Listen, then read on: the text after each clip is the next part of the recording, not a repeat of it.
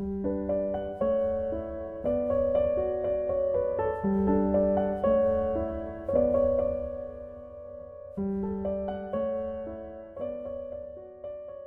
Libro di Cielo, volume 1, Serva di Dio Luisa Piccarreta, capitolo 42.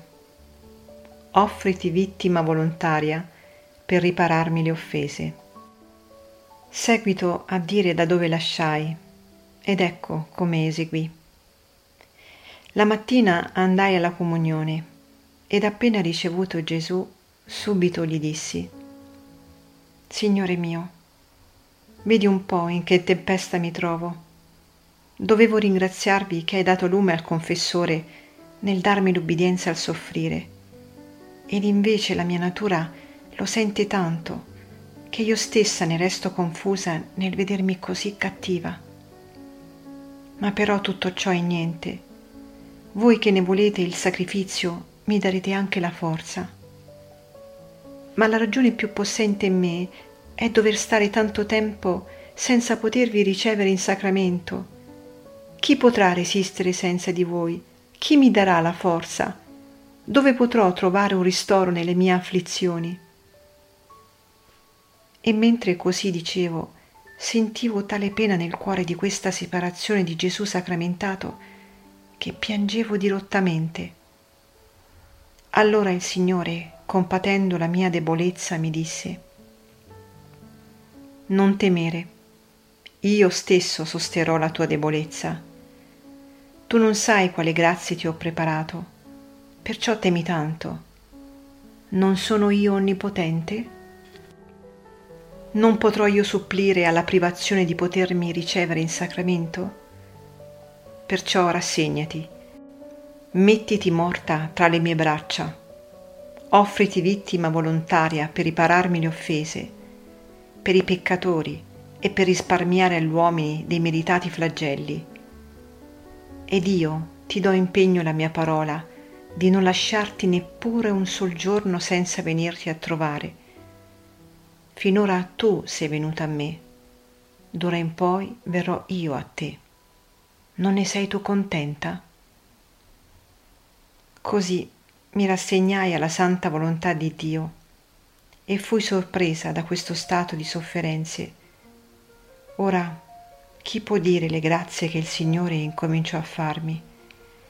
È impossibile poter dire tutto distintamente. Potrò dire qualche cosa in confuso, ma per quanto posso e per fare la santa obbedienza che così vuole, mi ingegnerò di dire per quanto mi è possibile. Ricordo che fin dal principio di questo stare continuamente nel letto, il mio amante Gesù spesso spesso si faceva vedere ciò che non aveva fatto per il passato. Fin dal principio mi disse che voleva che prendessi un nuovo sistema di vita per dispormi a quel mistico sposalizio promessomi. Mi diceva, diletta del mio cuore, ti ho messa in questo stato, acciò io potessi più liberamente venire a conversare con te. Vedi, ti ho liberata da tutte le occupazioni esterne, acciò che non solo l'anima, ma anche il corpo stesso stesse in mia disposizione, e così tu potessi stare in continuo olocausto innanzi a me.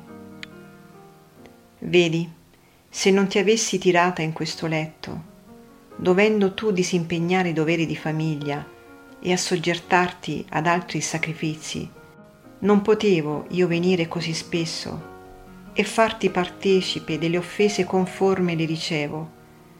Al più dovrei aspettare quando tu compivi i tuoi doveri.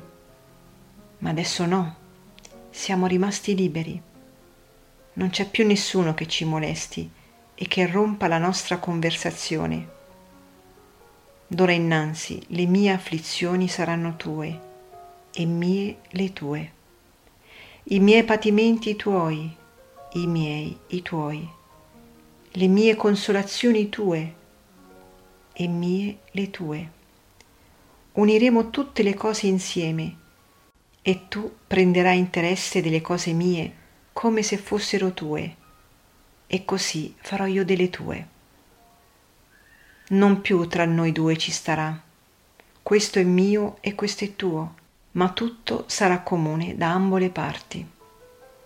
Sai come ho fatto con te? Come un re quando vuole parlare con la sua regina sposa e questa si trova con le altre dame in altri affari. Il re che fa? Se la prende e se la porta dentro la sua stanza. Si chiudono la porta, a ciò nessuno possa andare a rompere la loro conversazione e sentire i loro segreti. Così, stando soli, si comunicano a vicenda le loro consolazioni e le loro afflizioni. Ora se qualcheduno imprudente andasse a bussare, strillare dietro la porta e non li lasciasse in pace godere la loro conversazione, il re non lo avrebbe a male? Così ho fatto io per te, e così pure mi dispiacerebbe se qualcuno ti volesse distogliere da questo stato.